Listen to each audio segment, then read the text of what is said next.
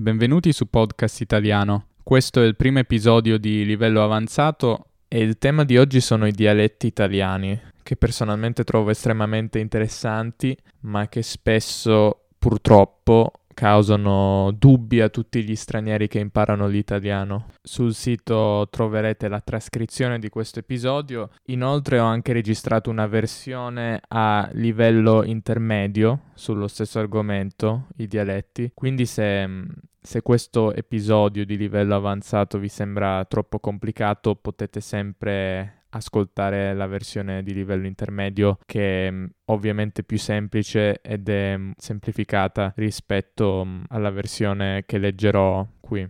Detto questo, incominciamo.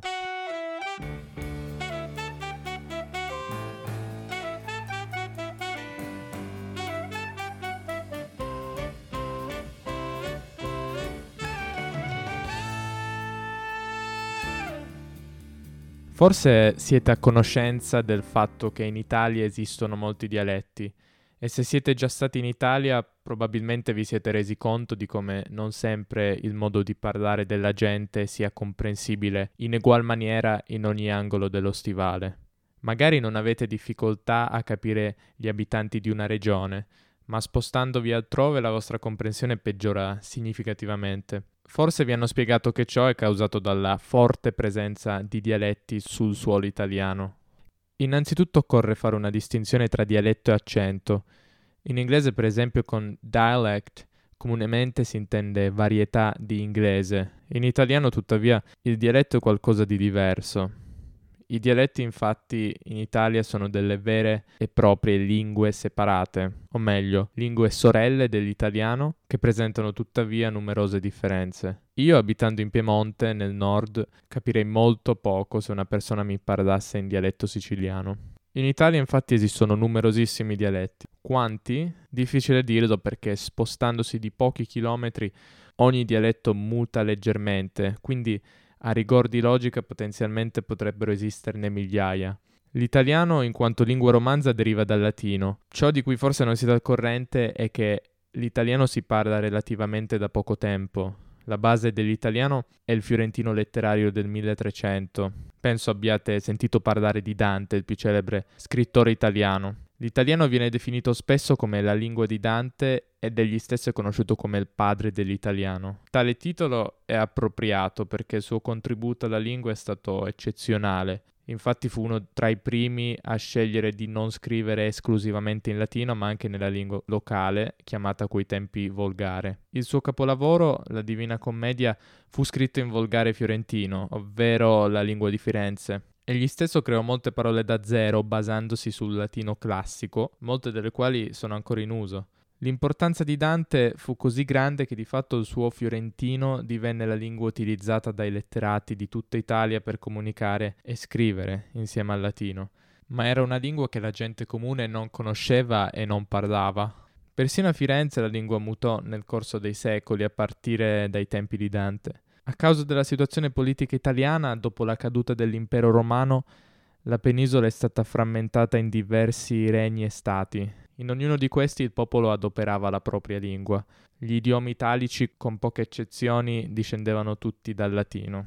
Nel 1861 l'Italia divenne un regno unitario e l'italiano, basato sul fiorentino, fu adottato come lingua nazionale a causa della sua importanza letteraria, ma fu necessario molto tempo prima che il popolo iniziasse a utilizzarlo. L'istruzione obbligatoria per molti decenni non ebbe particolare successo. Le guerre mondiali in parte aiutarono in quanto persone da ogni angolo del paese dovevano comunicare tra di loro. Inoltre spesso i soldati scrivevano lettere ai propri familiari in italiano e non in dialetto, dato che spesso non sapevano nemmeno come si scrivessero le parole dialettali, mentre conoscevano le basi dell'ortografia dell'italiano che avevano studiato a scuola.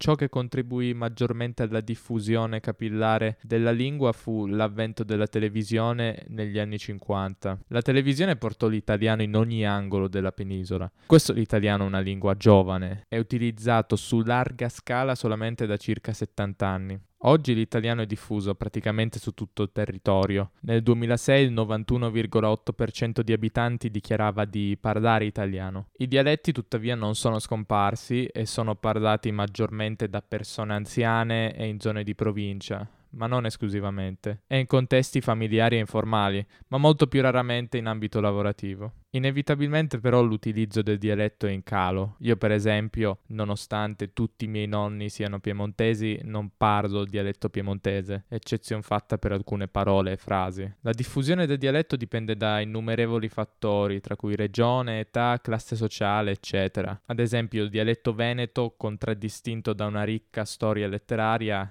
è ancora vivo e vegeto. I dialetti hanno influenzato e influenzano tutt'oggi l'italiano stesso. Infatti in ogni regione l'italiano è caratterizzato da parole e usi provenienti dal dialetto locale e per lo stesso motivo gli accenti sono molto variegati. Per questo ogni regione possiede il proprio italiano regionale, mentre l'italiano scritto è decisamente più uniforme.